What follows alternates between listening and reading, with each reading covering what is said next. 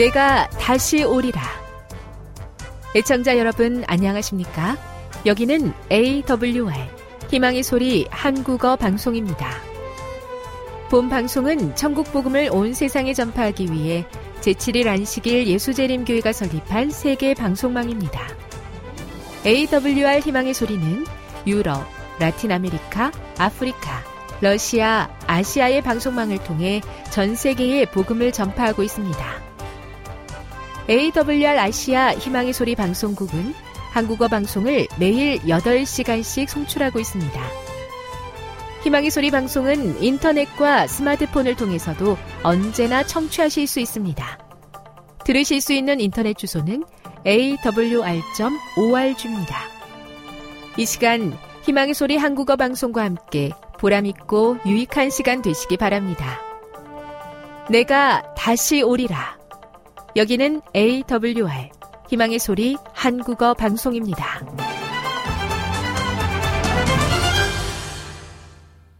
주파수 안내입니다. 괌에서 송출하는 우리 방송은 한국 표준시로 새벽 1시 30분부터 2시 30분까지 11,755kHz로 새벽 2시 30분부터 3시 30분까지 3시 30분부터 4시 30분까지 15,530kHz로 새벽 5시부터 6시까지 9,890kHz로 4회에 걸쳐 송출하고 있습니다.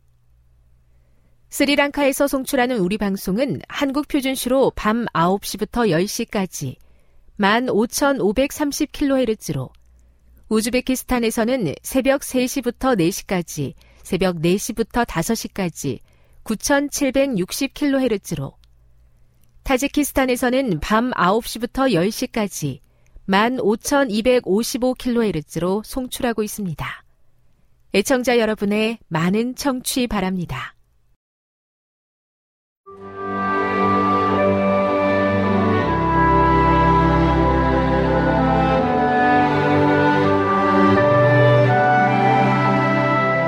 읽어주는 교과 둘째 날 12월 11일 월요일 대중을 찾아서 안팎으로 도전이 있지만 예수님은 도시를 향한 하나님의 선교에 동참하도록 은혜 가운데 우리를 부르신다. 마태복음 9장 35에서 38절을 읽어보라. 그들이 어디에 있는 것과 관계없이 이 말씀은 대중을 향한 선교에 대해 무엇을 가르쳐 주는가? 예수께서는 오늘날 도시에서 흔히 볼 수 있는 사람들처럼 그 당시의 도시에 모여 살던 무리에게 연민을 느끼셨다. 누가복음 19장 41절은 예수님께서 예루살렘을 보고 우셨다고 말한다. 우리는 하나님의 자녀들에 대한 예수님의 사랑, 심지어 도시에 사는 얼굴 없는 군중까지 기억하시는 그의 사랑의 깊이를 이해하지 못할 것이다. 그렇기에 마태복음 9장 38절에서 예수님은 우리의 동기와 마음이 당신과 같을 수 있도록 기도하라고 말씀하신다. 마태복음 4장 23에서 25절을 읽어보라. 예수님께서 봉사를 시작하실 때 사람들은 어느 지역에서 나왔는가?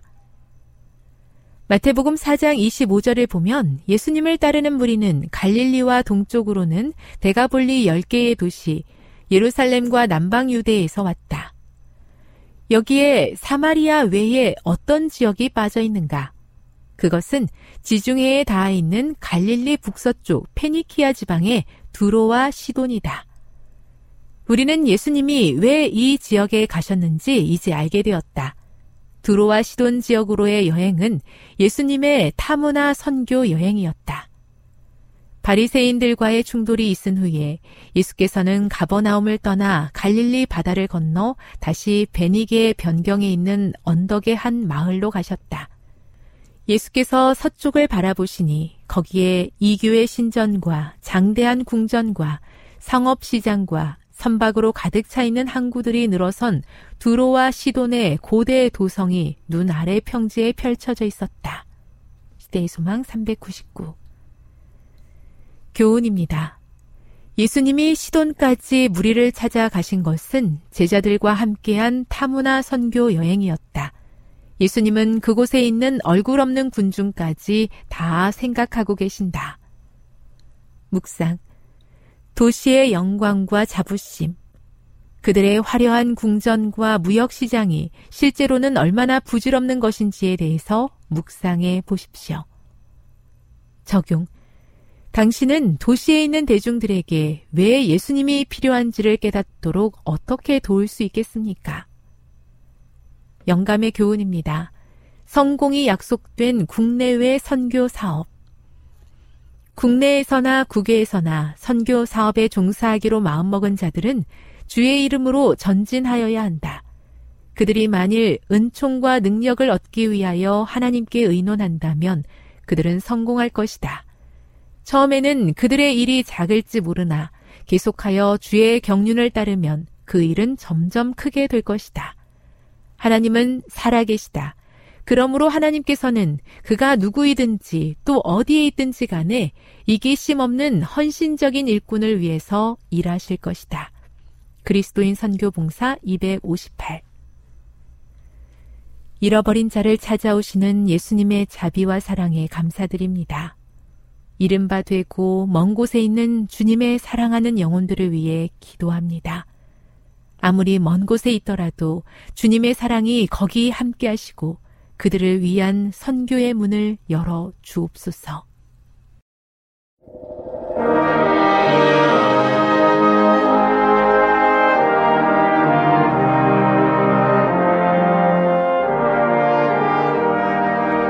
희망의 소리 청취자 여러분 안녕하십니까 민수기 다시 읽기 11번째 시간입니다 오늘은 민수기 22장 25, 에, 22장에서 25장까지 이방인 점술과 발람과 하나님의 섭리 두 번째 말씀을 나누겠습니다.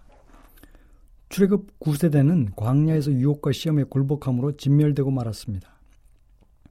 이제 아브라함에게 약속하신 언약을 성취할 신세대가 섰습니다. 그런데 신세대는 9세대와 동일한 경험을 겪게 됩니다. 9세대와 마찬가지로 이스라엘은 생육하고 번성했습니다. 바로의 왕이 9세대 이스라엘이 많고 강한 것에 위협을 느끼고 두려워했던 것처럼 모아방 발락도 신세대 이스라엘의 번성에 두려움과 번민을 느낍니다. 바로가 이스라엘을 대적하기 위해 세 단계의 대책을 에, 강구한 것처럼 모아방 발락도 점술과 발람을 초청하여 이스라엘 세 번에 걸쳐 저주하려고 시도했습니다. 하나님이 공주의 마음에 아기를 불쌍히 여기는 마음을 넣어주셔서 바로를 대적할 구원자 모세를 바로의 궁에서 양육하신 것으로 바로의 계획을 뒤집어 엎으신 것처럼 하나님께서 탐욕의 눈이 먼 발람의 저주를 축복으로 바꾸시고 위대한 지도자의 탄생을 말하는 것으로 예, 마감하셨습니다. 하나님께서는 자기의 백성을 눈동자같이 지키셔서 발람의 세 번의 저주를 축복으로 바꾸시는 내용이 민수기 23장에 기록되어 있습니다. 탐욕에 사로잡힌 발람이 첫 번째 저주를 시도합니다. 발람은 자기가 이스라엘을 저주할 목적으로 왔노라고 고백했습니다. 그러나 그가 한 말은 그의 마음의 감정과는 정반대되는 말이었습니다. 그의 영혼은 저주로 충만한 반면에 그는 축복을 선할 수밖에 없었습니다. 민수기 23장 5절 10절에 보면 여호와께서 발람의 입에 말씀을 주심에 이르시되 발락에게 돌아가서 이렇게 말할지니라. 발람이 예언을 전하여 말하되 발락이 나를 아람에서 모아방의 동쪽 산에서 데려다가 이르기를 와서 나를 위하여 야곱을 저주하라 와서 야, 이스라엘을 꾸짖으라 하도다. 하나님이 저주하지 않으신 자를 내가 어찌 저주하며 여호와께서 꾸짖지 않으신 자를 내가 어찌 꾸짖으랴. 내가 바위 위에서 그들을 보며 작은 산에서 그들을 바라보니 이 백성은 홀로 살 것이라. 그를 여러 민족 중에 하나로 여기지 않으리라. 야곱의 티끌을 누가 능히 세며 이스라엘의 4분의 1을 누가 능히 세고 나는 의인의 죽음을 죽기 원하며 나의 종말이 그와 같기를 바라노라 하며 이 축복은 아브라함에게 약속하신 과거의 언약들이 성취될 것을 예언한 것입니다. 홀로 설 것이라. 이스라엘은 여러 민족들 중에 하나가 아니라 탁월한 민족으로 우뚝 설 것입니다. 야곱의 티끌을 누가 능히 세며 티끌같이 많아질 것에 대한 예언 성취를 언급했습니다. 나의 종말이 그와 같게 되기를 바라노라 하며 복이 근원이 된 그들과 운명을 같이 하고 싶다는 말입니다. 우리에게 주신 하나님의 약속은 현재 성취되게 하실 것입니다. 이방인들조차도 말씀대로 살아가는 사람을 통해서 당신이 약속이 이루어졌음을 알게 될 것입니다. 그래서 두 번째 시도를 예, 저주를 시도합니다. 하지만 그것도 역시 축복의 예언이었습니다. 민수기 23장 18절에서 24절에 보면 발람이 예언하여 이르기를 발락이여 일어나 들을지어다. 십볼의 아들이여 내가 내게 자세히 들으라. 하나님은 사람이 아니시니 거짓말을 하지 않으시고 인생이 아니시니 후회가 없으시도다. 어찌 그 말씀하신 바를 행하지 않으시며 하신 말씀을 실행하지 않으시랴? 내가 축복할 것을 받았으니 그가 주신 복을 내가 돌이키지 않으리라 야곱의 허물을 보지 아니하시며 이스라엘의 반역을 보지 아니하시는도다 여호와 그들의 하나님이 그들과 함께 계시니 왕을 부르는 소리가 그 중에 있도다. 하나님이 그들을 애굽에서 인도하여 내셨으니 그의 힘이 들소와 같도다. 야곱을 해할 점술이 없고 이스라엘을 해할 복술이 없도다. 이때 야곱과 이스라엘에 대하여 논할진대 하나님께서 행하신 일이 어찌 그리 크냐 하리로다. 이 백성이 암사자와 같이 일어나고 수사자와 같이 일어나서 옮긴 것을 먹으며 죽인 피를 마시기 전에는 눕지 아니하리로다. 하나님은 반드시 말씀을 실행하는 분이신데 허물 많은 이스라엘의 죄를 용서하시고 이스라엘과 함께 하실 것인데 그들의 힘이 들소와 같고 암사소와 같다는 같이 일어난다는 말씀입니다. 이 축복은 이스라엘의 현재의 모습을 말한 것으로 하나님 때문에 이스라엘의 정체성이 형성되어 짐승의 왕, 암사자와 숫사자와 같, 같다는 것입니다. 세 번째 발람의 축복의 예언은 이스라엘의 미래를 예언한 축복입니다. 발람은 이스라엘을 저주할 수 없음을 깨닫고 자기의 점수를 버립니다. 그러자 하나님의 영이 임해서 이스라엘의 미래를 열어 보여 주셨습니다. 민수기 14장 5절 9절에 보면 야곱이여 내 장막들이 이스라엘이여 내 거처들이 어찌 그리 아름다운고 그 벌어짐이 골짜기 같고 강가의 동상 같으며 여호와께서 심으신 침향목 같고 물가의 백향목들 같도다. 그 물통에서는 물이 넘쳐 넘치겠고 그 씨는 많은 물가에 있으리로다.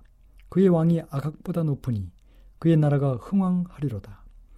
하나님이 그를 애굽에서 인도하여 내셨으니 그 힘이 들소와 같도다. 그의 적국을 삼키고 그들의 뼈를 꺾으며 화살로 쏘아 꿰뚫으리로다. 꿇어앉고 누움이 수사자와 같고 암사자와 같으니 일으킬 자 누구이랴 너를 축복하는 자마다 복을 받을 것이요 너를 저주하는 자마다 저주를 받을지어다. 이스라엘의 미래의 번영이 자연에서 찾아볼 수 있는 가장 아름다운 상징들로 표현되어 있습니다. 이스라엘을 풍부한 수확물이 수확물이 덮인 비옥한 골짜기와 언제나 끊어지지 않는 샘에서 흘러나오는 물을 댄 무성한 동산과 향기로운 백, 백단향과 당당한 살림의 왕 백향목에 비유하였습니다. 한대 지방에서 열대 지역에까지 백향목류의 나무들은 더위에 잘 자라고 추위도 잘 견디며 물가에서는 매우 무성하나 찌는 듯이 무덥고 메마른 황지, 황무지에서도 높이 솟아 있습니다. 이들은 바위산에서도 뿌리를 깊이 받고 폭풍에 끄떡하지 않고 꿋꿋이 서 있고 다른 모든 나무가 겨울이 오면 곧 말라 죽지만 그들의 잎사귀는 신선하고 푸르릅니다. 레바논의 백향목은 다른 모든 나무보다 그 힘과 견고함과 좀처럼 썩지 않는 점에서 우월합니다. 그리고 들짐소의, 들소의 힘으로 세상을 정복할 것도 예언되어 있습니다. 발람은 자기의 백성에게로 돌아가기 전에 세계의 구주와 하나님을 대적할 원수들의 최후의 멸망에 관한 아름답고 장엄한 예언을 다음과 같이 노래하였습니다. 민수기 24장 17절에 내가 그를 보아도 이때 일이 아니며 내가 그를 바라보아도 가까운 일이 아니로다. 한 별이 야곱에게서 나오며 한 홀이 이스라엘에게서 일어나서 모압을 이편에서 저편까지 쳐서 파하고 또 소동하는 자식들을 다 멸하리로다. 이 예언은 먼 미래에 대한 것으로 한 별, 한 홀은 1차적으로 다윗 왕이 에돔과 모압을 파멸시킬 것을 통해서 실현이 예, 되었고 궁극적으로는 다윗 왕조를 넘어서 메시아이신 예수 그리스도를 통해서 완성될 것입니다.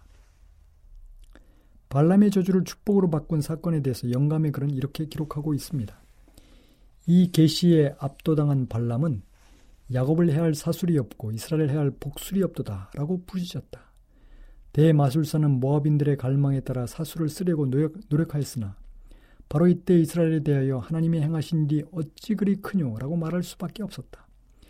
이스라엘이 하나님의 보호 아래 있는 한 어떤 국가나 사단의 모든 능력을 힘입다 할지라도 이스라엘을 이길 수 없을 것이다.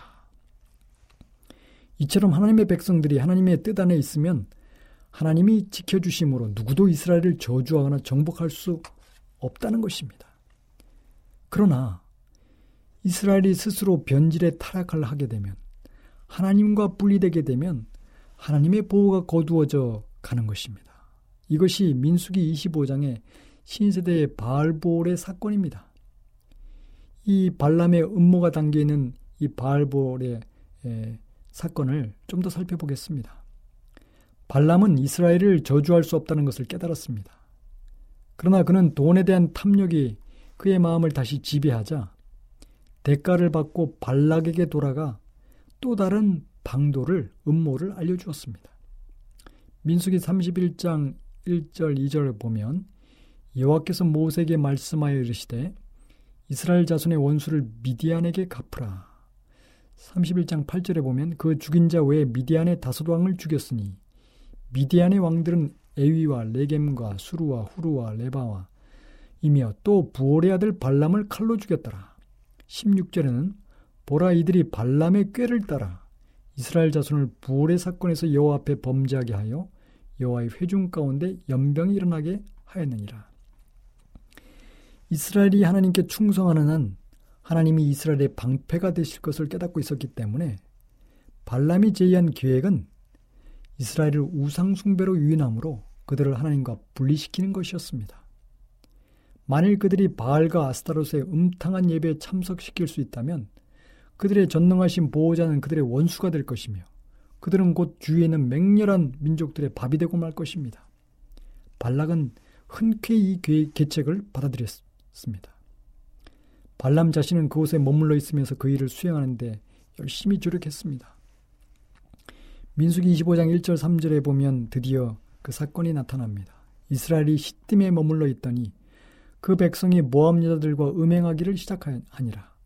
그 여자들이 자기 신들에게 제사할 때 이스라엘 백성을 청함에 백성이 먹고 그들의 신들에게 절함으로 이스라엘이 바알 부올에게 가담한지라 여호와께서 이스라엘에게 진노하시니라.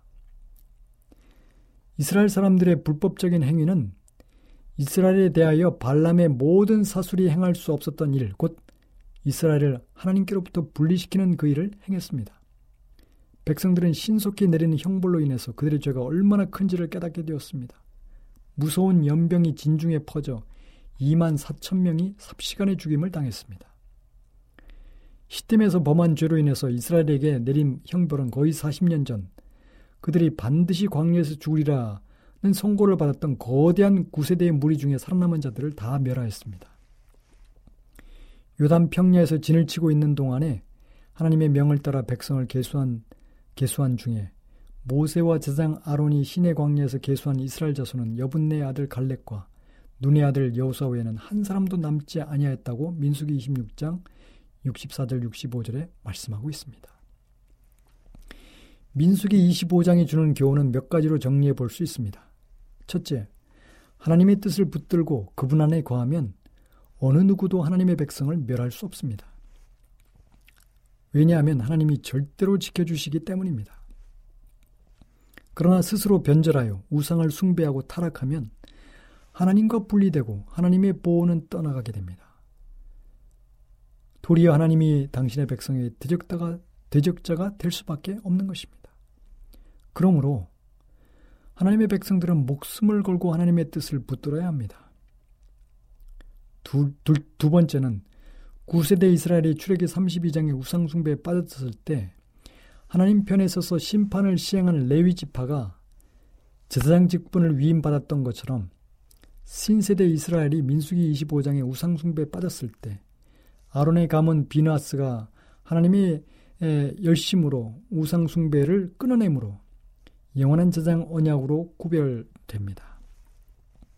발람의 음모로 이스라엘은 전부 죽을 수밖에 없는 위기에 빠졌습니다. 그러나 정신을 차린 한 사람의 지도자 비느하스의 열심으로 이스라엘은 위기에서 벗어났습니다. 한 사람의 지도자가 얼마나 중요한지 모릅니다. 자, 세 번째 교훈은 세상의 역량은 강력하다는 것입니다. 우상 숭배에 빠지지 않으려면 이방인과의 교제를 매우 조심해야 되는 것입니다. 그들에게 영향을 끼치는 한도 이외의 교제는 깊이 해서는 안 되는 것입니다. 그러므로 하나님의 백성들은 깨어 구별된 삶을 살기 위해서 노력해야 합니다. 영감이 그런 이렇게 기록하고 있습니다. 저에게 당한 이런 일이 거울이 되고 말세를 만난 우리의 경계로 기록되었느니라. 그런즉 선줄로 생각하는 자는 넘어질까 조심하라. 세상의 끝이 가까이 이를수록 하나님의 백성으로서 하늘 가난의 변경에 서 있는 우리에게 사단은 옛날처럼 우리를 아름다운 땅에 들어가지 못하도록 하기 위하여 배전의 노력을 기울일 것입니다. 사단은 각 영혼에게 그의 올무를 놓는다. 경계해야 할 사람은 무식자나 교양 있는 자들 없는 자들만이 아니다. 사단은 가장 높은 지위, 가장 거룩한 직분을 가진 자들을 유혹할 준비를 할 것이다. 현인 솔로몬은 무릇 지킬 만한 것보다 더욱 내 마음을 지키라. 생명의 근원이 이에서 남이니라. 사람의 마음의 생각이었다면 그 위인도 그러하다고 권면하였다. 사람의 마음은 하나님의 은혜로 새로워져야 한다. 그렇지 않으면 생의 순결을 찾으려는 노력이 헛될 것이다. 그리스도의 은혜 없이 고상하고 덕 있는 품격을 건설하려는 자는 모래 위에 집을 짓고 있는 것이다. 하나님이여 내 속에 정한 마음을 창조하시고 내 안에 정직한 영을 새롭게 하소서. 라는 다윗의 기도가 모든 영혼의 탄원이 되어야 할 것이다. 지금 여러분께서는 AWR 희망의 소리 한국어 방송을 듣고 계십니다.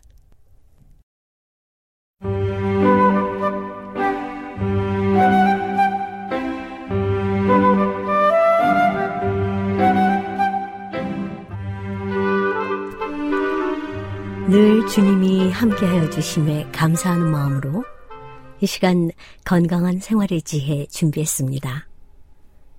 오늘은 거룩한 도움에 대해서 알아보도록 하겠습니다. 어떤 일을 위해서는 금식과 기도가 권장되며 또 그것이 합당합니다. 하나님의 손 안에서 금식과 기도는 마음을 정화시키며 이해력을 높이는 정신 상태를 촉진하는 방편이 됩니다. 하나님 앞에서 우리는 우리의 영혼을 겸손하게 하기 때문에 우리의 기도는 응답을 받습니다. 책임을 맡은 사람들이 자주 모여서 협의하고 그분께서만 주실 수 있는 지혜를 얻기 위해 열심히 기도하는 것이 하나님의 뜻입니다. 연합하여 그대들의 어려움을 하나님께 아르십시오. 말을 적게 하십시오. 아무 빛도 가져오지 못하는 말을 하는데 귀중한 시간이 많이 허비됩니다. 하나님께서 풍성하게 주시겠다고 약속하신 지혜를 얻기 위해 금식과 기도로 형제들이 연합하게 하십시오. 진리의 사업의 발전과 하나님의 영광을 위해 필요하다면 언제든지 반대자를 만나기 위해 그들은 주의 깊고 겸손하게 싸움에 나서야 합니다. 그들은 마음을 살피며 죄를 고백하고 열렬하게 기도하며 자주 금식하면서 하나님께서 특별히 도와주셔서 당신의 구원하시는 귀중한 진리는 영광스러운 승리를 얻게 하고 오류는 그 진정한 결함이 드러나 오류를 옹호하는 자들이 완전히 패하도록 간구해야 합니다. 모든 사람에게 권할 만한 금식은 모든 자극적인 음식을 금하고 하나님께서 풍성하게 준비하신 건강에 좋고 단순한 음식을 합당하게 사용하는 것입니다. 사람들은 일시적인 양식, 곧 무엇을 먹을까, 무엇을 마실까에 대해 더 조금 생각하고 모든 신앙 경험에 건강과 활력을 줄 하늘에서 오는 양식에 관해 더 많이 생각해야 합니다. 지금부터 시대의 종말까지 계속해서 하나님의 백성들은 자신의 지혜를 의지하지 말고 저희 지도자이신 그분의 지혜를 의지하면서 좀 더 열성적이며 온전하게 잠에서 완전히 깨어 있어야 합니다. 그들은 금식과 기도의 날을 따로 정해 놓아야 합니다. 음식을 전폐하라는 요구를 받지 않았을지도 모르나 그들은 가장 단순한 음식을 조금만 먹어야 합니다. 세상에 있는 모든 금식이 하나님의 말씀을 단순하게 의지하는 그것을 대신하지 못할 것입니다. 그분은 구하라. 그리하면 너희가 받으리라. 라고 말씀하십니다. 그대는 40일간 금식하라는 요구를 받지 않습니다. 주께서 그대를 위해 시험의 광야에서 그 금식을 견디셨습니다. 그런 금식에 공로가 있는 것이 아니라 그리스도의 보혈에 공로가 있습니다. 참된 금식과 기도의 정신은 지성과 감성과 의지를 하나님께 굴복시키는 정신입니다. 부절제한 식사는 흔히 질병의 원인이 됩니다. 그러므로 육체가 가장 필요로 하는 것은 그에게 지워진 과중한 부담을 덜어주는 것입니다. 많은 경우에 질병을 위한 최선의 치료는 환자가 한 끼 혹은 두 끼쯤 금식하여 과로한 소화기관이 휴식할 기회를 갖게 하는 것입니다. 며칠간 과일만 먹는 식사는 정신을 쓰는 일꾼들에게 종종 큰 도움을 줍니다. 많은 경우에 짧은 기간 금식한 후에 단순하고 알맞는 식사를 함으로써 몸 자체의 회복력으로 희생할 수 있습니다. 한 두 달 동안 식사를 절제하면 많은 환자가 자제의 길이 곧 건강의 길임을 확신하게 될 것입니다. 얼마간의 치료나 의사의 충고보다도 일주일에 하루나 이틀 동안 금식함으로 더 많은 유익을 얻을 수 있는 사람들이 있습니다. 일주일에 하루를 금식하는 것은 헤아릴 수 없는 유익이 됩니다. 너무 자주 먹거나 너무 많이 먹는데 탐닉하는 것은 소화기관에 큰 부담을 주며 몸의 발열 상태를 조성합니다. 피가 불결해지며 그 다음에는 여러 종류의 병에 걸리게 합니다. 그러한 상태에 처하여 고통당하는 사람들은 다른 사람들이 그를 위해 할 수 있는 일을 스스로 할 수 있습니다. 그들은 자기들이 체력에 억지로 지운 짐을 덜어주는 일을 시작해야 합니다. 물을 주의 깊고 알맞게 사용하므로 신체의 발열 상태를 낮춥니다. 이 노력은 불결한 조직에서 벗어나려고 애쓰는 생리작용을 도울 것입니다. 식욕에 방종해 오던 사람들, 즉 고기와 양념을 많이 한 그레이비스와 여러 종류의 기름진 과자와 설탕 조림 등을 마음대로 먹던 사람들은 곧바로 단순하고 영양분이 많고 건강에 좋은 식물을 맛있게 먹을 수 없습니다. 그들의 입맛은 너무 변질되었기 때문에 과일과 단순한 빵과 채소로 된 건강에 좋은 식물에 대한 식욕이 없습니다. 그들은 자기들이 지금까지 식욕에 방종해 왔던 것과는 아주 다른 음식을 단번에 맛있게 먹기를 기대할 수 없습니다. 만일 그들이 단번에 단순한 음식을 즐길 수 없다면 즐길 수 있을 때까지 금식해야 합니다. 그 금식이 그들에게 약보다 훨씬 더 이롭다는 것을 증명될 것입니다. 그 이유는 학대받은 위장이 오랫동안 필요로 해왔던 휴식을 발견하고 정말 배가 고파서 먹기 때문에 단순한 음식으로도 만족할 수 있기 때문입니다. 지금까지 남용되었던 입맛이 회복되어 정상적인 상태로 돌아가기까지는 시간이 걸릴 것입니다. 그러나 먹고 마시는데 꾸준히 극기한다면 오래지 않아 단순하고 건강에 좋은 음식을 맛있게 먹을 것이며 미식가가 그 기름진 진미를 즐기는 것보다 더 큰 만족으로 그것을 먹게 될 것입니다. 열이 심한 경우에 짧은 기간 금식하는 것은 열을 낮추며 물을 사용하면 더 효과를 볼 것입니다. 그러나 의사로 일하는 사람은 그 환자의 진상을 이해할 필요가 있으며 환자의 몸이 허약해지기까지 장기간 식사를 제한하지 않아도 됩니다.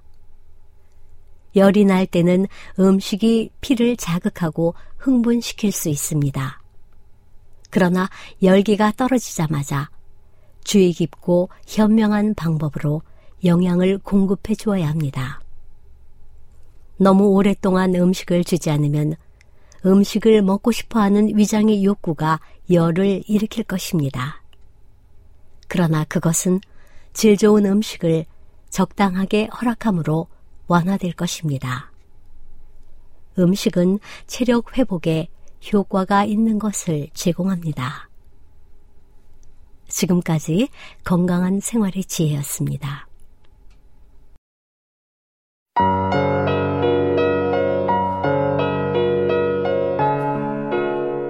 요한계시록 15장 1절 또 하늘에 크고 이상한 다른 이적을 보매 일곱 천사가 일곱 재앙을 가졌으니 곧 마지막 재앙이라. 하나님의 진노가 이것으로 마치리로다. 또 내가 보니 불이 섞인 유리 바다 같은 것이 있고 짐승과 그의 우상과 그의 이름의 수를 이기고 벗어난 자들이 유리 바닷가에 서서 하나님의 검은 고를 가지고 하나님의 종 모세의 노래 어린 양의 노래를 불러 이르되 주 하나님 곧 전능하신 이시여 하시는 일이 크고 놀라우시도다. 만국의 왕이시여 주의 길이 의롭고 참되시도다. 주여 누가 주의 이름을 두려워하지 아니하며 영화롭게 하지 아니하오리까? 오직 주만 거룩하시니이다 주의 의로우신 일이 나타났음에 만국이 와서 주께 경배하리이다 하더라.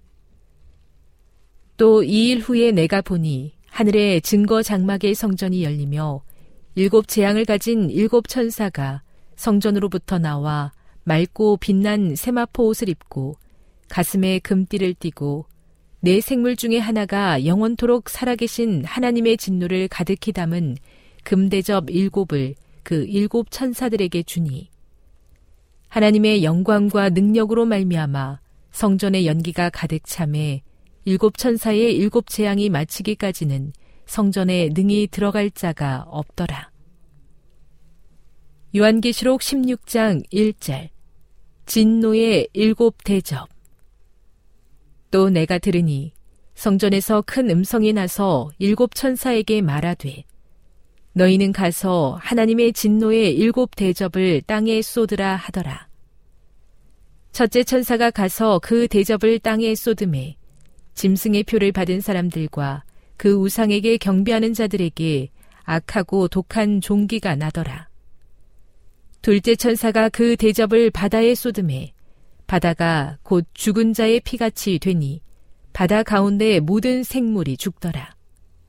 셋째 천사가 그 대접을 강과 물 근원에 쏟음에 피가 되더라. 내가 들으니 물을 차지한 천사가 이르되 전에도 계셨고 지금도 계신 거룩하시니요 이렇게 심판하시니 의로우시도다. 그들이 성도들과 선지자들의 피를 흘렸으므로 그들에게 피를 마시게 하신 것이 합당하니이다 하더라. 또 내가 들으니 재단이 말하기를 그러하다. 주 하나님 곧 전능하신 이시여 심판하시는 것이 참되시고 의로우시도다 하더라. 넷째 천사가 그 대접을 해에 쏟음에 해가 권세를 받아 불로 사람들을 태우니 사람들이 크게 태움에 태워진지라 이 재앙들을 행하는 권세를 가지신 하나님의 이름을 비방하며 또 회개하지 아니하고 주께 영광을 돌리지 아니하더라. 또 다섯째 천사가 그 대접을 짐승의 왕좌에 쏟으니 그 나라가 곧 어두워지며 사람들이 아파서 자기 혀를 깨물고 아픈 것과 종기로 말미암아 하늘의 하나님을 비방하고 그들의 행위를 회개하지 아니하더라. 또 여섯째 천사가 그 대접을 큰 강 유브라데에 쏟음에 강물이 말라서 동방에서 오는 왕들의 길이 예비되었더라. 또 내가 봄에 개구리 같은 새 더러운 영이 용의 입과 짐승의 입과 거짓 선지자의 입에서 나오니 그들은 귀신의 영이라. 이적을 행하여 온 천하 왕들에게 가서 하나님 곧 전능하신 이의 큰 날에 있을 전쟁을 위하여 그들을 모으더라. 보라, 내가 도둑같이 오리니 누구든지 깨어 자기 옷을 지켜 벌거벗고 다니지 아니하며 자기의 부끄러움을 보이지 아니하는 자는 복이 있도다. 새 영이 히브리어로 아마겟돈이라 하는 곳으로 왕들을 모으더라. 일곱째 천사가 그 대접을 공중에 쏟음에 큰 음성이 성전에서 보좌로부터 나서 이르되 되었다 하시니 번개와 음성들과 우레소리가 있고 또 큰 지진이 있어 얼마나 큰지 사람이 땅에 있어 온 이래로 이같이 큰 지진이 없었더라. 큰 성이 세 갈래로 갈라지고 만국의 성들도 무너지니 큰 성 바벨론이 하나님 앞에 기억하신 바 되어 그의 맹렬한 진노의 포도주 잔을 받음에 각 섬도 없어지고 산악도 간데 없더라. 또 무게가 한 달란트나 되는 큰 우박이 하늘로부터 사람들에게 내림에 사람들이 그 우박의 재앙 때문에 하나님을 비방하니 그 재앙이 심히 크미러라. 요한계시록 17장 1절. 큰 음녀에게 내릴 심판. 또 일곱 대접을 가진 일곱 천사 중 하나가 와서 내게 말하여 이르되 이리로 오라. 많은 물 위에 앉은 큰 음녀가 받을 심판을 내게 보이리라 땅의 임금들도 그와 더불어 음행하였고 땅에 사는 자들도 그 음행의 포도주에 취하였다 하고 곧 성령으로 나를 데리고 광야로 가니라. 내가 보니 여자가 붉은빛 짐승을 탔는데 그 짐승의 몸에 하나님을 모독하는 이름들이 가득하고 일곱 머리와 열 뿔이 있으며 그 여자는 자주빛과 붉은빛 옷을 입고 금구와 보석과 진주로 꾸미고 손에 금잔을 가졌는데 가증한 물건과 그의 음행에 더러운 것들이 가득하더라. 그의 이마에 이름이 기록되었으니 비밀이라 큰 바벨론이라 땅의 음녀들과 가증한 것들의 엄이라 하였더라. 또 내가 봄에 이 여자가 성도들의 피와 예수의 증인들의 피에 취한지라. 내가 그 여자를 보고 놀랍게 여기고 크게 놀랍게 여기니 전사가 이르되 왜 놀랍게 여기느냐 내가 여자와 그가 탄 일곱 머리와 열뿔 가진 짐승의 비밀을 내게 이르리라. 내가 본 짐승은 전에 있었다가 지금은 없으나 장차 무적행으로부터 올라와 멸망으로 들어갈 자니 땅에 사는 자들로서 창세 이후로 그 이름이 생명책에 기록되지 못한 자들이 이전에 있었다가 지금은 없으나 장차 나올 짐승을 보고 놀랍게 여기리라. 지혜 있는 뜻이 여기에 있으니 그 일곱 머리는 여자가 앉은 일곱 산이요. 또 일곱 왕이라. 다섯은 망하였고 하나는 있고 다른 하나는 아직 이르지 아니하였으나 이르면 반드시 잠시 동안 머무르리라. 전에 있었다가 지금 없어진 짐승은 여덟째 왕이니 일곱 중에 속한 자라. 그가 멸망으로 들어가리라. 내가 보던 열불은 열 왕이니 아직 나라를 얻지 못하였으나 다만 짐승과 더불어 임금처럼 한동안 권세를 받으리라. 그들이 한 뜻을 가지고 자기의 능력과 권세를 짐승에게 주더라. 그들이 어린 양과 더불어 싸우려니와 어린 양은 만주의 주시오 만왕의 왕이심으로 그들을 이기실 터이요. 또 그와 함께 있는 자들, 곧 부르심을 받고 택하심을 받은 진실한 자들도 이기리로다. 또 천사가 내게 말하되 네가 본바 음녀가 앉아 있는 물은 백성과 무리와 열국과 방언들이니라. 내가 본바 이 열불과 짐승은 음녀를 미워하여 망하게 하고 벌거벗게 하고 그의 살을 먹고 불로 아주 사르리라. 이는 하나님이 자기 뜻대로 할 마음을 그들에게 주사 한 뜻을 이루게 하시고 그들의 나라를 그 짐승에게 주게 하시되 하나님의 말씀이 응하기까지 하심이라. 또 내가 본 그 여자는 땅의 왕들을 다스리는 큰 성이라 하더라.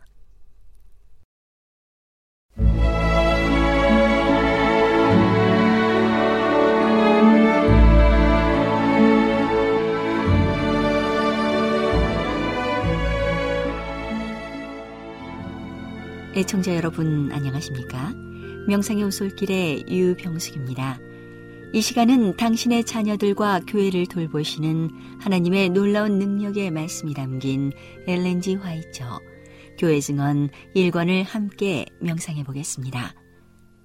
경험의 대요 나는 건강기관에 관하여 내게 보인 것을 기록할 때까지 11호의 출판을 지연시키는 것이 가장 좋은 것으로 생각한다는 뜻을 알려주는 편지를 또 받게 되었다. 그 이유는 그 기관의 책임을 진 자가 돈이 크게 부족하므로 형제를 감동시키기 위하여 나의 증언의 역량이 필요했기 때문이었다. 그래서 나는 그 기관에 관하여 내가 본 부분을 기록했다. 뇌의 혈압 때문에 전체의 문제를 다 써낼 수 없었다. 12호가 그처럼 오래 지체될 줄 알았을 것 같으면 나는 11호에 포함된 문제의 그 부분을 어떤 경우에도 보내지 않았을 것이다. 나는 며칠 동안 쉬고 나면 글 쓰는 일을 다시 할 수 있을 것으로 생각했다. 그러나 너무 섭섭하게도 나는 뇌의 상태 때문에 글을 쓸 수 없다는 것을 깨달았다. 일반적 증언이거나 개인적 증언이거나를 막론하고 그것들을 쓴다는 생각을 포기할 수밖에 없었다. 그렇게 되니 나는 그 증언들을 쓸 수 없게 된 일 때문에 계속적으로 괴로워하였다. 이와 같은 상황에서 우리는 배틀 크릭으로 돌아가 길이 진흙투성이의 어려운 상태가 되어 있는 동안 그곳에 머물면서 12호를 완성하기로 작정했다. 나의 남편은 배틀 크릭에 있는 형제를 만나서 그들에게 이야기하고 하나님께서 그를 위하여 이루고 계신 일을 그들과 함께 기뻐하고자 매우 열망했다. 나는 내가 쓴 것을 정리했다. 그리고 우리는 길을 떠났다. 도중에 우리는 오렌지에서 두 번의 집회를 열었는데 교회가 유익을 얻고 격려를 받은 증거를 보았다. 우리 자신도 주님의 영으로 새로운 힘을 얻었다. 그 밤에 나는 꿈을 꾸었다. 내가 배틀 크릭에서 출입문 옆에 있는 유리창을 내다보고 있었는데 일단의 사람이 둘씩 짝을 지어 집을 향하여 걸어오고 있는 것을 보았다. 그들은 엄숙하고 단호해 보였다. 그들은 잘 아는 사람이었으므로 나는 그들을 영접하기 위하여 응접실 문을 열고자 돌아섰다. 그러다가 다시 한번 보고 싶은 생각이 났다. 장면은 바뀌었다. 그 무리는 이제 천주교 행렬의 모습을 나타냈다. 한 사람은 손에 십자가를 들고 다른 한 사람은 갈대를 쥐고 있었다. 그들이 접근하자 갈대를 쥐고 있는 자가 집을 빙 둘러 원을 그리고 다음의 말을 세 번 되풀이했다. 이 집은 법률의 보호를 박탈당했다. 물건들은 몰수되어야 한다. 그들은 우리의 거룩한 명령을 거스려 말했다. 공포가 내게 엄습했다. 나는 집에서 달려나가 북쪽 문 밖으로 나갔다. 그리고 나는 일단의 사람 사이에서 내 자신을 발견했는데 그들 중 더러는 아는 사람들이었다. 그러나 나는 배반당할 것이 두려워서 그들에게 한마디 말도 하지 못했다. 나는 어느 곳을 향하더라도 열광적이고 호기심에 찬 눈과 마주치지 않고 울고 기도할 수 있는 한적한 장소를 찾고자 노력했다. 나는 자주 이렇게 되풀이했다. 내가 만일 이것을 이해할 수만 있었을 것 같으면, 만일 그들이 내게 무엇이라고 말했으며, 무엇을 했는지 내게 말해줄 것 같으면, 나는 우리의 물건이 몰수당하는 것을 보자 울면서 큰 소리로 기도했다. 나는 내 주위에 있는 사람의 얼굴에서 내게 대한 동정과 자비의 흔적을 읽고자 노력했다. 그들이 다른 사람이 주시할 것을 두려워하지만 않을 것 같으면 나에게 이야기하고 나를 위로해 주리라고 내가 생각한 여러 사람의 얼굴을 주목해 보았다. 나는 군중에게서 피해 가고자 한번 시도해 보았으나 내가 감시를 받고 있다는 것을 깨닫고 나의 의향을 숨겼다. 나는 큰 소리로 울면서 말했다. 그들이 내가 무슨 말을 하고 무슨 행동을 했다는 것을 내게 말해 주기만 한다면 같은 방에서 자고 있던 남편이 내가 큰 소리로 우는 것을 듣고 나를 깨웠다. 나의 베개는 눈물로 젖어 있었고 슬프고 울적한 마음이 나를 누르고 있었다. 하웨 부부가 웨스트 윈저까지 우리와 동행했는데 우리는 그곳에서 카멘 부부의 영접과 환영을 받았다. 안식일과 첫째 날에 우리는 부근에 있는 여러 교회에서 온 형제 자매를 만나 그들에게 우리의 증언을 자유롭게 전하게 되었다. 생기를 주는 주님의 성령이 하나님의 사업에 특별한 흥미를 느낀 사람들에게 임하였다. 우리의 집회는 훌륭했다. 그리하여 거의 모든 사람이 힘을 얻고 크게 용기를 얻었다고 간증하게 되었다. 며칠 후 우리는 3개월간의 부재 후 다시 배틀크릭에 있는 우리 자신을 발견했다. 3월 16일 안식일에 나의 남편은 리뷰지 편집장이 속기로 기록하여 이 19권 18호에 출판한 성화에 관하여 설교했다. 그는 또한 오후와 첫째 날 오전에 분명한 음성으로 이야기했다. 나는 평상시와 같이 자유로운 마음으로 증언했다. 23일 안식일에 우리는 뉴튼에 있는 교회에서 자유롭게 이야기했다. 그리고 그 다음 안식일과 첫째 날에는 콤비스에 있는 교회를 대상으로 활동했다. 우리는 북쪽으로 돌아서 30마일을 가고자 작정했다. 그러나 우리는 도로 사정으로 돌아올 수밖에 없었다. 오늘은 당신의 자녀들과 교회를 돌보시는 하나님의 놀라운 능력의 말씀이 담긴 엘렌지 화이처 교회 증언 1권을 함께 명상해 보았습니다. 명상의 오솔길이었습니다.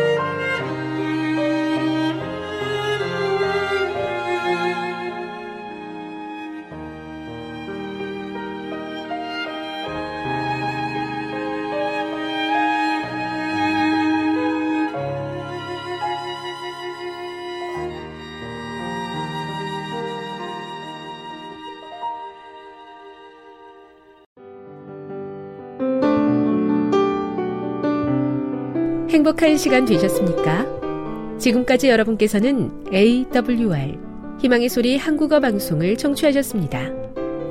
방송을 청취하시고 문의를 원하시는 분은 우편번호 02461 대한민국 서울시 동대문구 이문로 1길 11 희망의 소리 방송부 앞으로 편지나 엽서를 보내주시거나 지역번호 02-3299-5296에서 8번으로 전화 주시기 바랍니다. 지금까지 함께 해주신 애청자 여러분들께 감사드립니다. 애청자 여러분, 다음 이 시간까지 하나님 안에서 늘 평안하십시오. 감사합니다. 내가 다시 오리라. 여기는 AWR 희망의 소리 한국어 방송입니다.